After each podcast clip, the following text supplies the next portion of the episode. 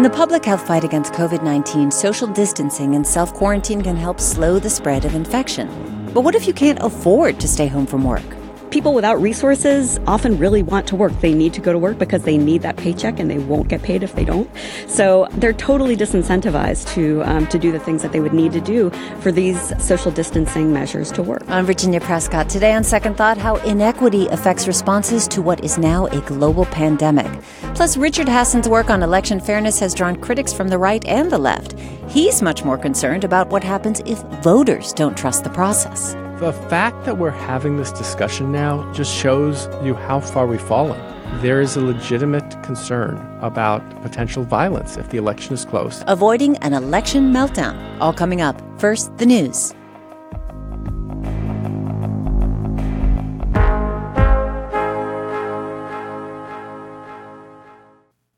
From Georgia Public Broadcasting, this is On Second Thought. I'm Virginia Prescott. Fear of coronavirus outbreaks has led to canceled business trips, music festivals, school closures, consumer panic for toilet paper, aspirin, and hand sanitizer, and mayhem in stock markets across the world. The World Health Organization says it is deeply concerned about how quickly it's spreading. Trading came to an abrupt halt this morning on Wall Street for the second time this week. The Dow tumbling nearly 8% at the open after President Trump announced a 30 day ban on most travel from the European Union. Governor Brian Kemp has just confirmed the first death in Georgia from the coronavirus. The spiraling fears and slow access to tests for the virus in the U.S. have exposed weak points in government systems and in the social fabric, especially for the most vulnerable.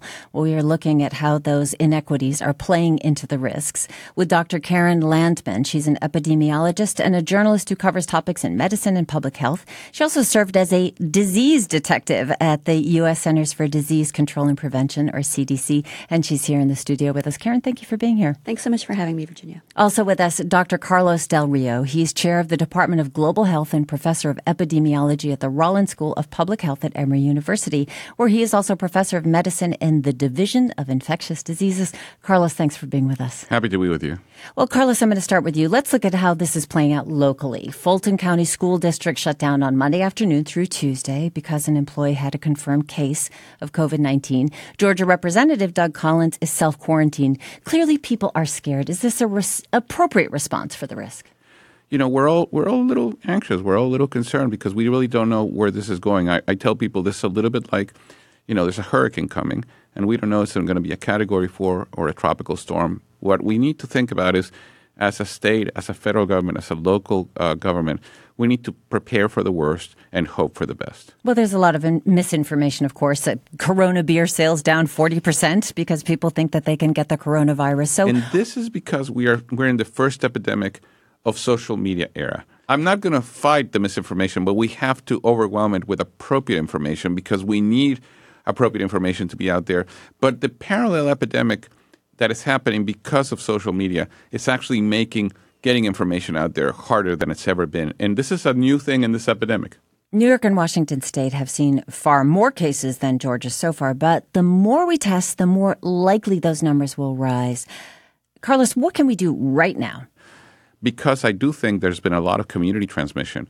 As we test more people, we're going to find more cases. And that doesn't mean that these cases are happening right now. We may be picking cases that happened several weeks ago. And I tell people testing right now is going to be like looking at, the light coming from the sun or a star.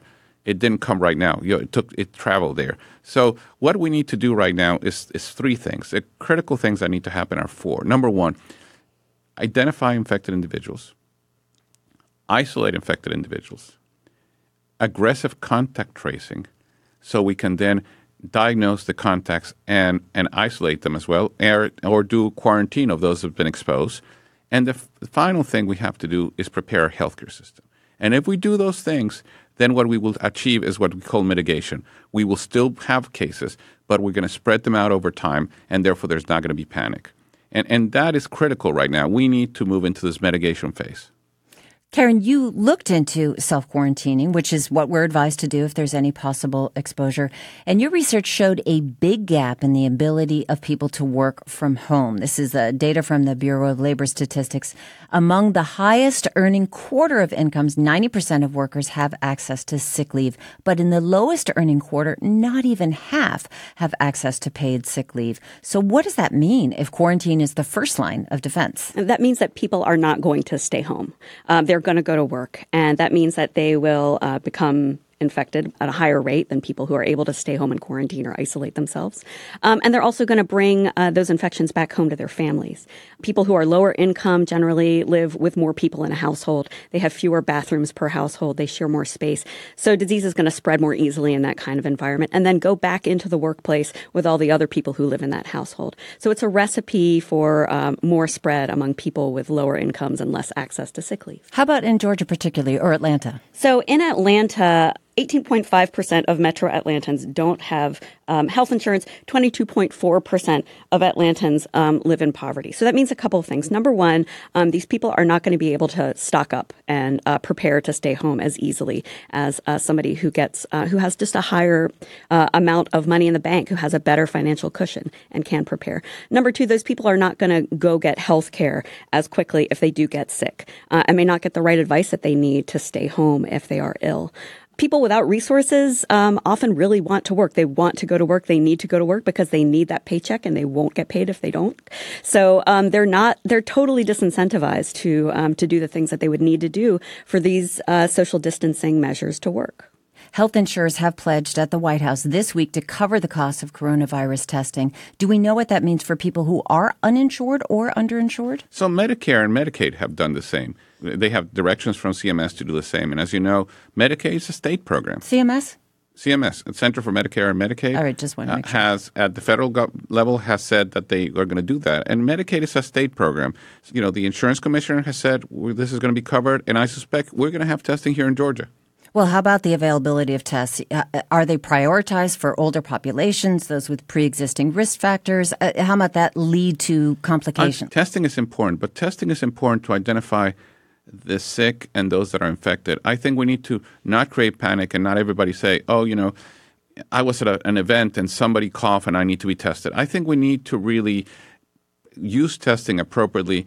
And, and that has to be through somebody who actually says this person needs to be tested. And not everybody needs to be tested. So we need to pr- think about how we use testing. And I'll be honest with you you know, the president said, I don't need to be tested. I don't have any symptoms. I was at the CPAC conference and somebody was infected there who shook somebody else's hand. And then I shook that person's hand. I That's a second contact. I don't need to be tested. His White, physician, White House physician said that. I agree because, quite frankly, his possibility of disease is low.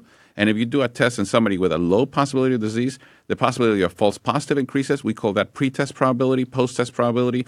His pre-test probability is incredibly low. So people don't need to be running out to get tested. So you're urging calm in that degree. But- Absolutely. But, what I'm also thinking about is not beyond the testing, there is the care. Now, some people who get sick, they don't go to their doctor for fear of the bill. So say someone tests positive and needs hospitalization, but they are not insured. What can be done to better support those vulnerable populations during an epidemic like this, Keren? Well, you know, I think what we'd like to see is more people insured. And, you know, there are all these sort of bogeymen in increasing insurance access to people that I don't even want to say because they tend to make people think politically about uh, the issue of expanding healthcare to, um, to more people and especially the people who are most vulnerable. But the reality is that greater access to healthcare coverage, um, whatever name you want to slap on it, would really um, help us mitigate a lot of these problems. I would totally agree. I, I would totally agree. I think that in an epidemic, we would be in a different point if we had access to healthcare because we, as a society, we, we tend to be a society that thinks about individualistic approaches. But when you have an epidemic, you got to think about societal approaches. Because if, if, if, a, if, if somebody's infected, like if you are infected and you don't have access to healthcare, and we're sitting here and you cough and I get infected, I'm not protected, even though I could Have be, access have to- insurance, etc. Mm-hmm. So, so it is in my best interest that you have access. In, in an epidemic, this is the way we have to think. We have to think about protecting you is protecting me. Well, I think that's one of the things that really led us to talk about this for this segment that the pandemics are not discriminating, you know, but about who has access to healthcare or who can take time off of work. But we are living, as you said earlier, in a gig economy. You know, if people are self quarantining, there's going to be somebody delivering their food. There is going to be uh, somebody driving them to the hospital if they need to be driven to the hospital. So everybody is exposed. And that's one of the things I think that the Trump administration signaled its recognition that people who can least afford to miss work need help. The details, of course, are being ironed out still, but deferring a payroll tax, a stimulus package. So, uh, Carlos, I'm wondering, having seen these kind of panics and resources go toward these panics in the past, how does it play out afterwards? Are they doing the right thing? Epidemics are bad, but at the same time, change can happen as a result of an epidemic. Healthcare changed dramatically after the 1918 pandemic flu with HIV, we had the development of Ryan White and ADAP and other social programs that allowed access to, to care and treatment for people regardless of their ability to pay. Uh, epidemics have changed the ways we do things and because I think people understand, politicians understand transmissible diseases need to be controlled. So this is this is costing billions of dollars. And uh, I love the quote from Dolly Parton that says, you, you have no idea how expensive it is to look this cheap. And we, we, we were saving money by not having access to healthcare, by not having social programs, and now we're going to pay, right? So being cheap is going to cost us a lot. And we need to remember that, that going forward, I would think that as, as a nation, we start thinking better about preparing for this kind of events. And not only as a nation, but I mean, we need to think globally. How do we prevent global epidemics from happening? Because investing in global health security, investing in social safety nets, and a variety of different things actually is going to help us prevent epidemics. So I think it's a good time to have that discussion. Keren Landman is with me, a physician, epidemiologist, and journalist covering medicine and public health. And Carlos Del Rio, he's chair of the Department of Global Health and professor of epidemiology at the Rollins School of Public Health at Emory University. To pick up on that point, after the 1918 flu epidemic, there was a great revival or revolution in healthcare about how patients were treated. But Keren, I'm thinking about for you, the populations that you're looking at, even if one is able to stay home, what kind of ripple effects could we see? Maybe some that may not be as obvious right now. So, uh, I volunteer at a homeless shelter. I provide clinical care, and uh, it's, it's a, a, monthly clinic that I attend, but it's an every week clinic that they actually run. Um, the clinic is open seasonally during the winter time, and it's staffed. Uh, actually, the entire shelter is staffed by volunteers, many of whom are older, above sixty, and um, they're having to close down early this year uh, because volunteers are at higher risk for contracting and suffering severe illness from the disease. And a homeless shelter is uh, a perfect environment, unfortunately, for a disease like this to spread. So uh, here's a, a, sort of unusual situation in which uh, you have a vulnerable population suffering because uh, a sort of more privileged population is um, is at risk for a worse outcome from this pandemic. Right. Well, uh, and obviously, a lot of healthcare workers who are home so, health aides for that or that kind of thing don't necessarily have healthcare so, coverage. So, a couple of things. What we learned from the Chinese is that there is rapid spread within families of this of this disease. So, I think that's a very important component. So, if you live, as as Keren mentioned, if you live in a homeless shelter or if you live in a home that you know multiple families live in a you know in one room or two rooms, there's going to be a spread. So, we have to get in that person that is infected, we have to get them to a place where he or she is isolated from other individuals. In order to control spread, we have to do that. Now, let's think about also the, the importance that not everybody is going to need to go to the doctor. It, the great majority of people with this infection, 80% plus, do just fine.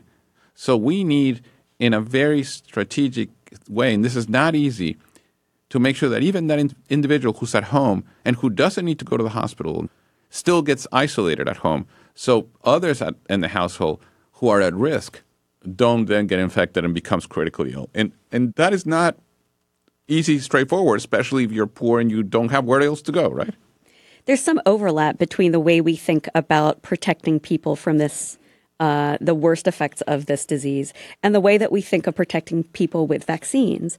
Uh, it's not most of us that we are worried about. It's the a small portion of us that we're worried about, and it's to protect those people that we're most worried about, the most vulnerable, either because of comorbid disease, um, you know, a history of smoking, being elderly, that we want to protect by limiting the spread of this. So even though you might have just minor cold symptoms from this, it's your your grandma or people you know, where your mom works at the nursing home that you are really trying to protect by limiting the spread. And I think one thing to think about is we can do things to decrease the risk of transmission, and social distancing is a critical component right now. It is like the best vaccine that you can have is for us to be six feet apart.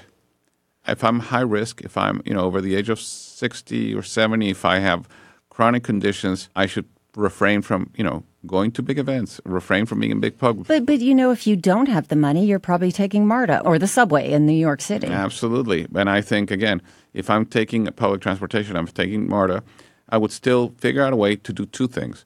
Number one, don't get in a super crowded place, but more importantly, is I think we, we're forgetting hand hygiene. Like if I'm going to grab the, the, the pole in the bus, mm-hmm. you know, I take a little wipey or take hand sanitizer or something, just wipe it before I touch it. And then I need to be careful that after, when I get off the bus, I wash my hands, but I don't put my hand there and then touch my face because that's how the transmission could potentially happen. You know, our hands are an incredible vehicle of transmission of virus like this one, and we need to emphasize that all sorts of things like that. If you're using public transportation, if you're getting on a plane, it's important to do. I want to know what other. I actually I want to know from you, Keren, what other countries are doing and doing well. Yeah.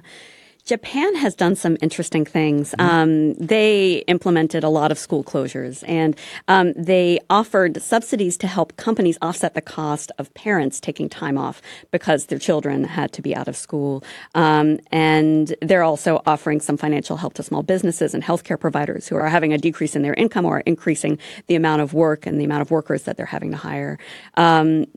France has promised 14 days of uh, paid sick leave to parents of kids who have to self isolate if they have no other choice but to watch their kids. These are um, taken, by the way, I should credit a New York Times article on this subject. Other countries are thinking about a social safety net and about augmenting an already existing social safety net in ways that um, that we could learn a lot from. Any lessons there? I just tie up with you, Carlos. You know, we're talking about the panicked response, some federal response, but also the social response. I think that having a social safety net makes a big difference, and it always does. I mean, it's not because we don't invest in healthcare. We invest more than we spend in healthcare more than Listen, anybody more else. than any other nation in so, the world. But we don't invest in the safety net, right? We don't. And the best way to invest in prevention is to invest in the safety net, and I th- I would love to see us rebalance that. But having said that, I've always been impressed by how Americans step up in difficult circumstances, and we have an incredibly giving society. And I would hope that volunteers and organizations are going to I mean they're going to they're going to do stuff because quite frankly we we are a society that that does have compassion at its at its center. And I think this is a, a, a major event in which we all need to be rethinking what we do, how we do it, and you know, if if you have means, help others that don't, because the reality is, if, if we can all end this together, and it's going to end sooner if we all do the right thing. Dr. Carlos Del Rio, he's chair of the Department of Global Health and professor of epidemiology at the Rollins School of Public Health at Emory University. Thank you so much for speaking with us. Delighted to be with you. And Keren Landman, practicing physician, epidemiologist, and a journalist who covers medicine and public health. She served as disease detective at the U.S. CDC. Thank you so much for being with us. Thanks so much for having me. Coming up, Joe Biden and Bernie Sanders canceled rallies this week due to fear of spreading coronavirus. But there is still an election going on and a primary vote coming up in Georgia. After the break, we're going to hear about some of the threats, real and perceived, to the integrity of our elections. I'm Virginia Prescott. Stay with us for more of On Second Thought.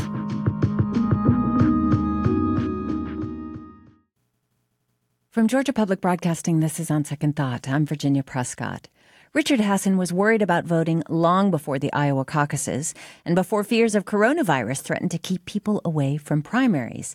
As professor of election law at the University of California, Irvine, his concern is what undermines public trust in the fairness and accuracy of American elections like unsubstantiated accusations of voter fraud, disinformation, and suppression tactics, along with some real nightmare scenarios hacking, attacks on the power grid, and what happens if a candidate doesn't concede. Hasen has the distinction of being targeted for his work by both Democrats and Republicans. He stopped by before speaking about his new book, Election Meltdown, at the Carter Presidential Library in Atlanta. I asked him to explain the factors that corrode public trust that he writes about in the book.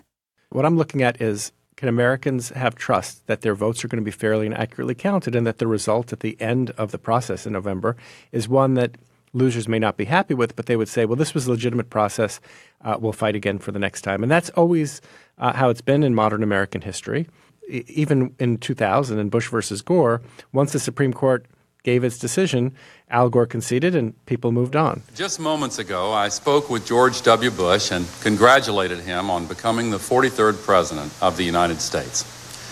And I promised him that I wouldn't call him back this time. Uh, now things seem to have deteriorated. Recent polling by NPR, PBS, and Marist found that large percentages of Americans are concerned that they're uh, about whether their votes are going to be fairly and accurately counted. People are worried about foreign interference. People are worried that the president might encourage foreign interference, given everything we'd heard during the impeachment trial and all of that. And so the question is really, what is it that gives people the confidence that their votes are going to be fairly and accurately counted? And the book details four reasons why trust is declining. Number one, the fight over voter fraud and voter suppression. Georgia's kind of ground zero for yes. that fight. And uh, you know what I try to show is uh, through a look uh, at a at a case in Kansas called Fish versus Kobach that when the voter fraud claim was put on trial, it actually failed miserably, and that the evidence of voter fraud that supports lots of these laws that um, make it harder for people to register and vote. Uh, they're really not supported by any evidence of either lots of fraud or that these laws promote voter confidence. Instead, we know that they can make it harder for some people to register and vote. But I focus on the fact that these fights over voter fraud and voter suppression, they undermine people's confidence in the process. Republicans think Democrats are stealing the election through fraud. Democrats believe Republicans are enacting these so called anti fraud measures in order to suppress the Democratic vote. And so both sides feel less confident in the election. So I want to pick up on that. Voter fraud, voter suppression, they're, they're in a somewhat symbiotic relationship. And after 2016, the claims from President Trump and others that several millions of votes were made by non citizens, by impersonators. He created the President's Advisory Commission on Electoral Integrity. Not the first time a presidential commission has been convened to look at claims of voter fraud, but how is this one distinguished from the past and what are the implications for Sure. So in, we've had in the past, after the 2000 debacle, we had the Ford Carter Commission, President Ford, President Carter, headed by a major Democrat, major Republican. Uh, in 2000 2004, we had a commission with President Carter and James Baker, the former Republican uh, Secretary of State. After the 2012 problems, uh, President Obama created a commission headed by his lawyer and Mitt Romney's lawyer. Uh, these commissions had, you know, equal numbers of Democrats and Republicans, lots of professionals. Trump created what was informally known as the Pence Kobach Commission, nominally headed by Vice President Pence, but really led by uh, Chris Kobach, who was Secretary of State of Kansas, one of these people, uh, really the only person I know among election professionals who backed up Trump's unsupported claims that millions of fraudulent votes were cast in the 2016 election. Uh, Trump had claimed that all of those votes went to Hillary Clinton, by the way. Uh, Kobach assembled a team that was made up not only uh, not of equal numbers of Democrats and Republicans, but made up of people who were uh, what uh, the lawyers committee called the four horsemen of the voter suppression apocalypse. These were people who were known for making false and exaggerated claims of, of massive voter fraud and trying to promote suppressive laws. The commission is eventually sued for a bunch of reasons, doesn't comply with certain transparency laws, and it gets disbanded before it uh, issues any findings. The social science, when you actually look at it, eh, there really is no good evidence of a voter fraud epidemic in this country. There are pockets of fraud. You see it, especially in small local elections involving absentee ballots, but it's really an unusual kind of event. Okay, so let's get to Georgia because you write at length about how all of these elements that erode voter confidence played out in the Georgia gubernatorial race of 2018, which did become a national flashpoint. So let's put that election in context of your framing and these four points that erode trust.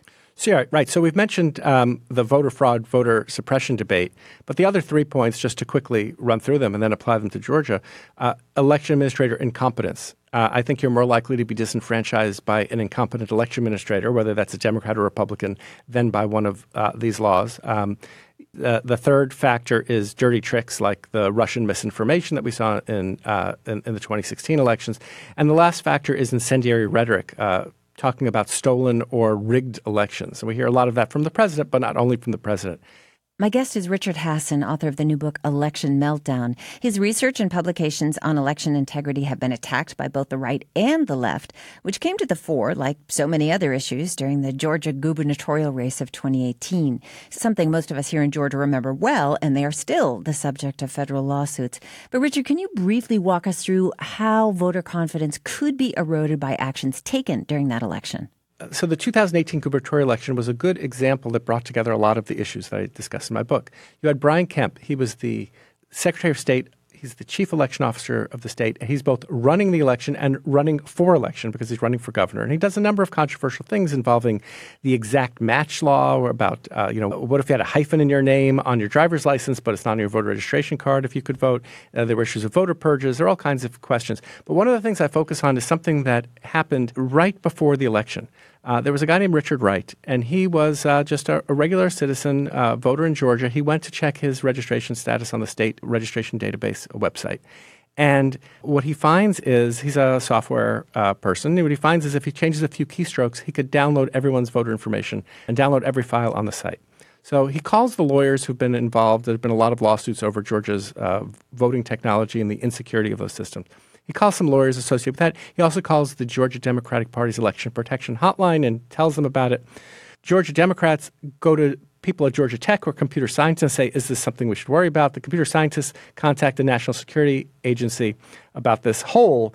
And on the Saturday before the Tuesday of Election Day, when lots of Georgia voters are going to the Secretary of State's website, all of a sudden the top story on that website, if you look under news, and I have a screenshot of this in the book Election Meltdown, is claims that by the Georgia Secretary of State's office, this official government, this is not the Kemp campaign, this is the official site saying that the Georgia Democratic Party is hacking into the uh, database and the FBI is getting involved. And so here you had Brian Kemp covering up his uh, ne- negligence with an act of, I think, an attempt to tar his opponents using the official tools of state, which, which I think was, you know, pretty terrible. You know, I call it a, the most banana republic moment in, in the state.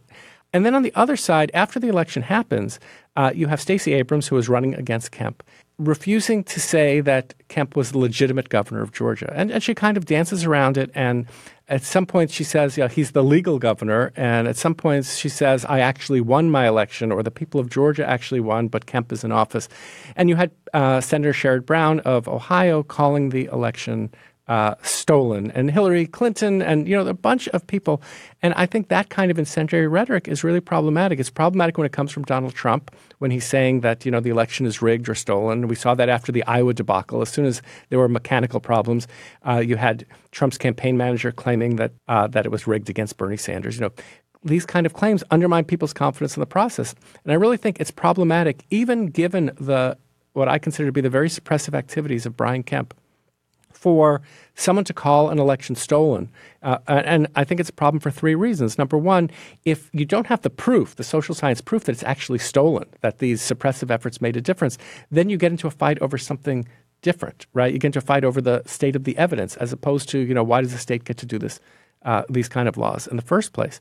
Uh, and so it becomes a battle over the evidence. Second, what you're undermining is the argument against the dignity of every voter. The question should be why does Georgia get to put stumbling blocks in front of people who want to be able to register and vote without any good reason if it's not supported by voter fraud? And third, just this kind of loose talk undermines people's confidence in the process. And so while I think it's perfectly fine to say that Brian Kemp engaged in suppressive activities, that Brian Kemp should not have been both running for election and running his own election, he should have recused himself and it was terrible. I would really avoid the stolen election rhetoric. Um, and so this is what got me attacked. Yes, you by, drew a by, lot of yeah. fire for that. You yes. wrote an article in Slate that said, don't call the Georgia elections stolen. But let's just peel back for a second because the idea that the Secretary of State doesn't run polling places. They don't roll out machines or corral volunteers. Part of your argument here is about the decentralization of the elections themselves or the polling places Can you give us a sense of how that connects to the oversight that you see inside of states? Sure. Well, so, you know, it's kind of a mistake to think of the November election that we're going to have in 2020 as a single election. It's actually something like eight or 9,000 elections because not only have we devolved power from the federal government to the states over even national elections, it goes to the county or the sub county level in some places. You know, you're going to have over something like 150 places in Georgia running elections. Some decisions are made at the local level. Uh, you know whether uh, whether that's about opening or closing a polling place, that might be a local decision, and now that would not be subject to that preclearance uh, under the old uh, Voting Rights Act regime, and so uh, it's hard to watch if you're uh, worried about voter suppression about things that happen all across the state you make the case that these are a real vulnerability point, not just in small places and small rural places, but in places like Detroit or Milwaukee, where individual precincts can actually have a determinative effect on the elections. Sure. One of the stories I tell is uh, of the uh, after the 2016 election. You may remember Jill Stein, who was the Green yes. Party candidate. Mm-hmm. She requested recounts in Michigan, Pennsylvania, and Wisconsin, the three uh, Rust Belt states that were uh, responsible for Donald Trump's electoral college victory. And the poll worker error was so severe in Detroit that they couldn't even do a recount because the numbers didn't match. And uh, you know there were all kinds of allegations of fraud. Uh, you know that the the ballots didn't match more more voters than ballots. You know all kinds of things were said. And the Republican Secretary of State did an investigation, and they found the story that seems to be the story over and over again, which is it's a computer science principle called Hanlon's razor. Don't attribute to malice that which can be explained by incompetence. And really, it was a tremendous story of incompetence in Detroit. I worry that in uh, the 2020 elections, we could have a cyber attack on the power grid in a city like Detroit. I mean, imagine what it would be if people could not get to the polling places on election day in a large Democratic city in a swing state. Uh, you know, there's not much that you or I, uh, as average citizens, can do to prevent a cyber attack. There's lots of evidence that uh, Russians have uh, been able to penetrate into the um, computer systems that run power systems. But what we do have control over is trying to make states pass a plan B. What happens if there's a natural disaster or a terrorist attack that disrupts the presidential elections? We need to have every state have a plan before it has to be a plan that's in effect before the election, before we know if that's going to help one candidate win or another. And that's the kind of thing that you think given all of the kinds of both natural disasters and attacks we've had in this country that we would have in place. Well, we're going to take a short break and come back to that idea of what would happen in the aftermath of a contested election. Richard Hasen is with me. He's professor of election law at UC Irvine, author of the book Election Meltdown. This is On Second Thought. We'll be right back.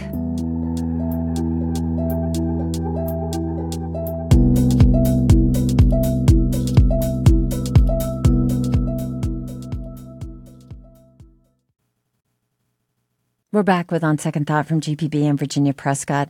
Richard Hasen is my guest. He's author of Election Meltdown and professor of election law at UC Irvine. His previous book, Voting Wars, detailed the Bush v. Gore election and the Supreme Court decision that followed. He was in Atlanta to talk about his book, and it's something that is on the minds of many, not only now when so much of life as we know it has been disrupted by the coronavirus, but also the overwhelming evidence of Russian meddling and of misinformation campaigns during the election of 2016 and the 2018 midterms, creating chaos and undermining confidence and integrity of our elections. Intelligence sources say these malicious methods are well underway for election 2020. But I want to go back to something that you touched on earlier. What would happen if there were a disaster? If a, an electric grid was taken down by hacking in voting districts, by malevolent forces, or even by natural disasters? Sure. Well, if it were not a presidential election, I think there could be an argument for a redo. September 11th, uh, 2001 was an election day in New York, and they had to cancel the election right. and redo it. Uh, even when we have contested elections, you may remember the Norm Coleman, Al Franken U.S. Senate race in Minnesota. That was a very close race. That was not a, a was that was interrupted, but they had to do a recount, and the whole process took nine months. In a presidential election, we don't have the luxury of time. Right? There's a set timetable for when electoral college votes have to be reported to Congress, um, and so uh, we don't have clear rules for this. Uh, it would end up in the courts. There could be a dispute between federal courts and state courts. You can imagine you can imagine multiple slates of electors being sent to Congress. Uh, there's just no set path for how to deal with this. And The problem is if you tried to decide these things after the election, everybody knows which candidate might benefit or which candidate would not benefit. Well, that was one of the things that surprised me in the book that the Obama administration actually had a contingency plan in case Donald Trump or his supporters would not concede the election if he lost. So, what would a plan like that involve? Well, so that was a different kind of plan. That was a political plan for, you know, how do you deal with a candidate who doesn't concede? Who do you trot out as the elder statesman to try to calm people and move them on in this era where we're so polarized? Obama was talking about bringing out Colin Powell. I don't know how much Colin Powell would speak to the average Republican voter right now because the Republican Party has shifted so much. It's hard to think of short-term ways of, uh, you know, dealing with these kinds of problems. And, and I could spin out um, one more nightmare scenario, which is not in the book, but something that came to mind after the book went to press, which is Pennsylvania, which again could be a swing state, is going to have a brand new system for people to be able to use absentee ballots to vote. So used to have to have an excuse. Now everyone can vote. And the officials in Pennsylvania are already saying it could take days to count all those ballots. So it's very possible that Donald Trump is ahead in Pennsylvania on election night. And we know from some social science evidence that these absentee ballots that have come in, they've tended to be uh, shift towards Democrats. Mm-hmm. We had mm-hmm. this happen in we California. in Florida, California. Yeah. So uh, um, you can imagine Donald Trump declares victory uh, if, if Pennsylvania is decisive for the Electoral College, declares victory on election night because he's ahead, and then eventually his lead evaporates and his Democratic opponent declares victory. And state election officials say that the Democratic opponent of Trump has won the state. But Trump says, no, it's me. And Trump convinces the Republican legislature to send a separate slate of electors to Congress. Congress would then have two slates of electors, and there are some complicated and somewhat contradictory rules in the Electoral College over how you're supposed to do that. One of them being that the uh, House of Representatives chooses the president, but not on a one member, one vote basis, one state, one vote basis more Republican states than Democratic states. So you can imagine Donald Trump loses Pennsylvania but wins the presidency thanks to a partisan vote in the House of Representatives. So, I mean, there's just lots of things that could go wrong. And the reason this book is out now, uh, you know, months before the election rather than right at election time, I don't mean to sound the alarm for no reason. I mean to sound the alarm so that we will get things in place. Uh, as many things as possible in order to minimize the chances of a problem in November. There is a very real fear that has emerged, and some of it inflamed by rhetoric that you identify as the corrosive factor in your book. It's so plentiful on the internet, and there's a fear that it could spill out onto the streets if one candidate or another were not elected, something Donald Trump himself joked about in 2016. I will totally accept the results of this great and historic presidential election if I win. Critics at the time said statements like that stoke fear of this violence. Does it feel like a legitimate threat?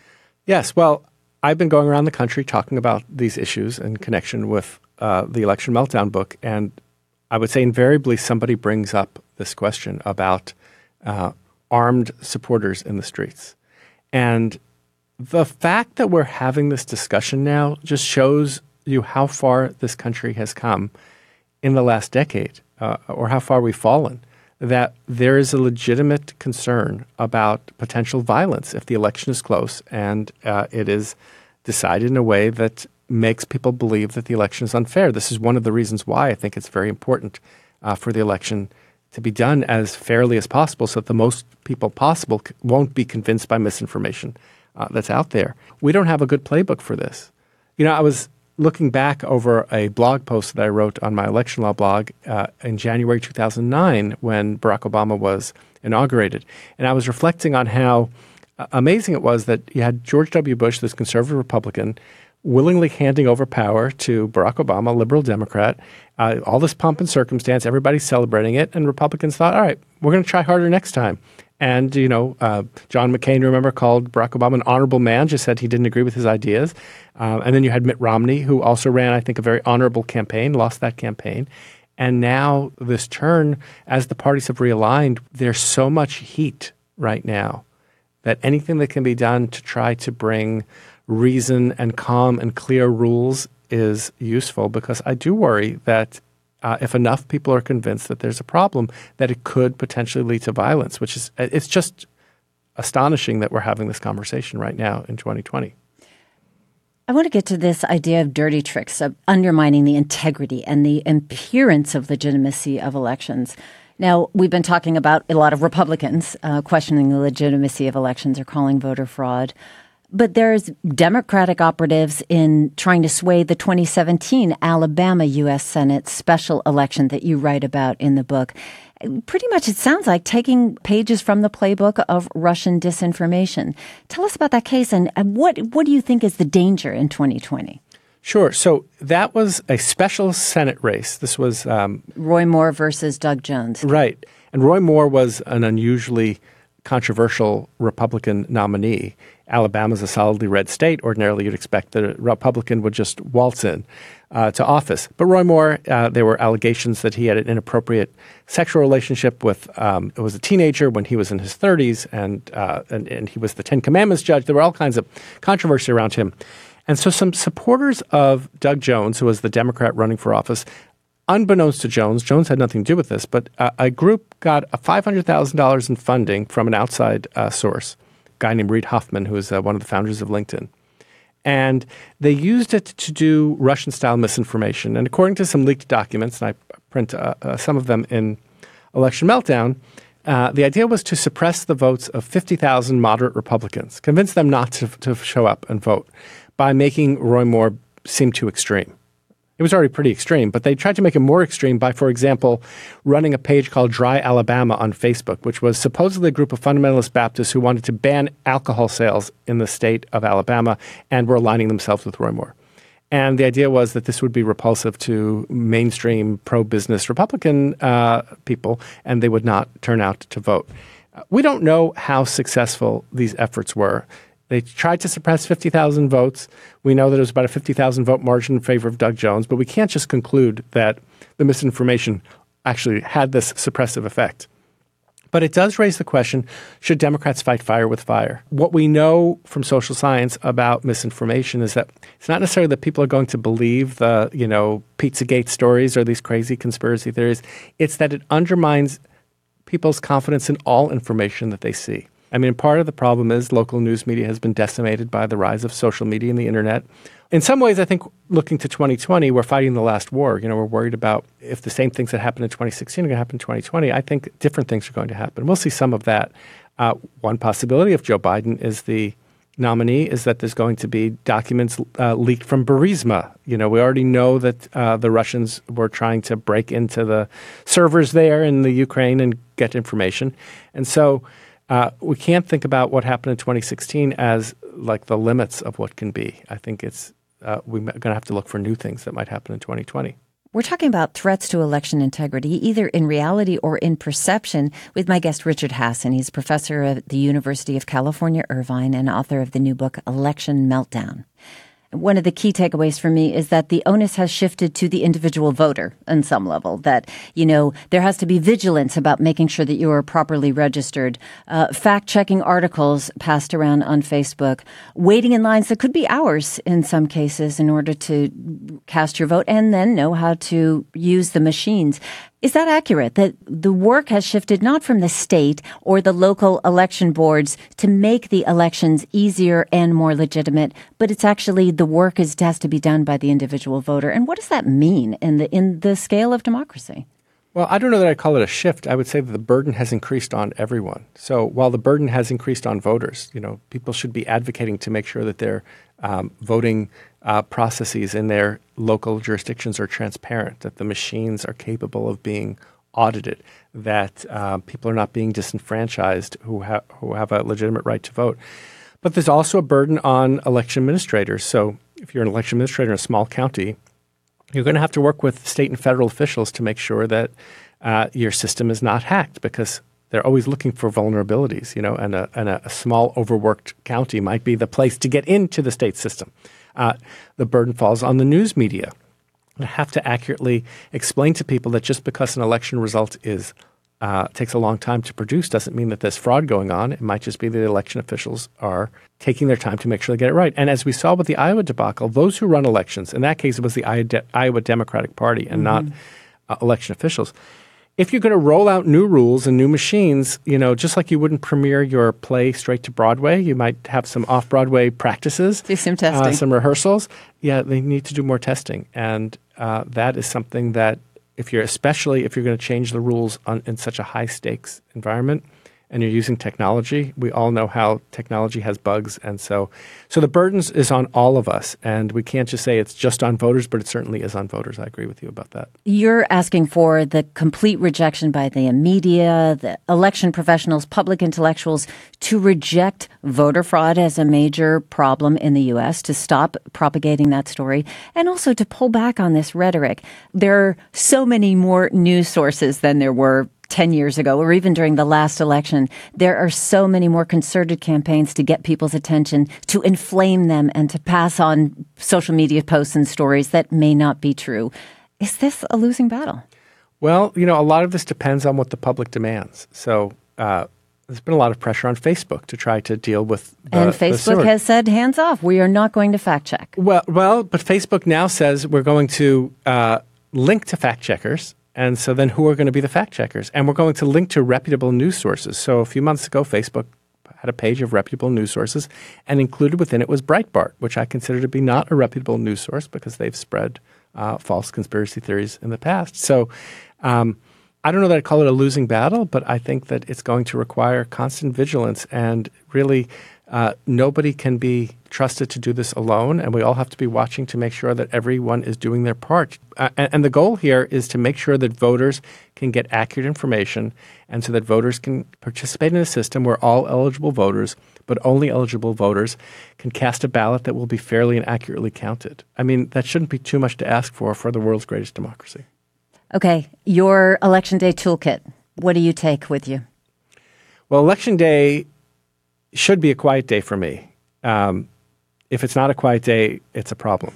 I'm hoping that the election is not close. So I should tell you the election administrator's prayer is, Lord, let this election not be close. Because if it's not close, then we don't have to look at all the intricacies. If it is close, you know, and if it's close in a state that matters for electoral college, then it's going to be, I think, a really protracted battle. And those of your listeners who are old enough to remember Bush versus Gore, imagine Bush versus Gore with a more polarized electorate and with social media mm. and with outside uh, agitators who would try to egg on people, uh, you know, to claim that the election is stolen or rigged. And so we really need to be at our best uh, and ready to go on election day.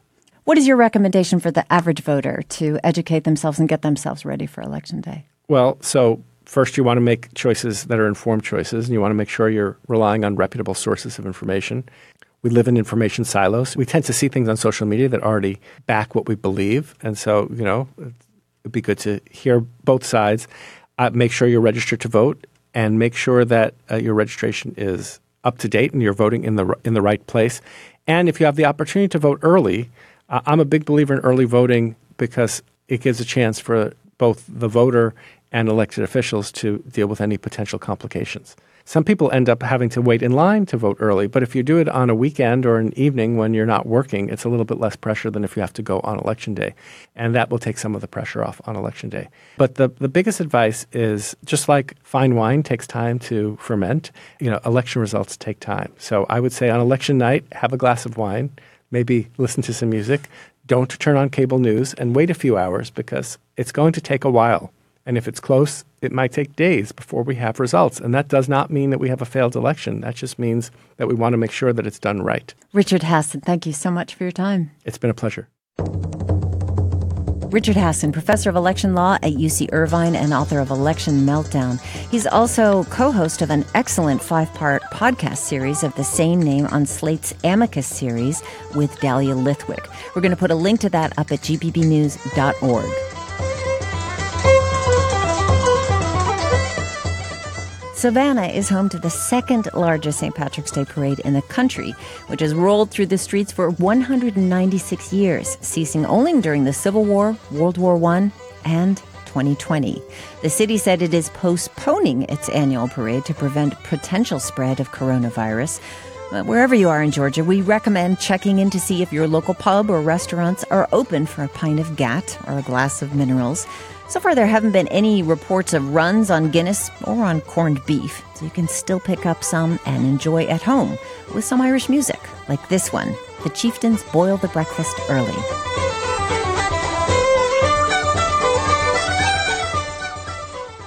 Wherever and however you're gathering, let us know. Join us on our Facebook group, GPB Radio's On Second Thought. You can also reach us on Twitter at OST Talk.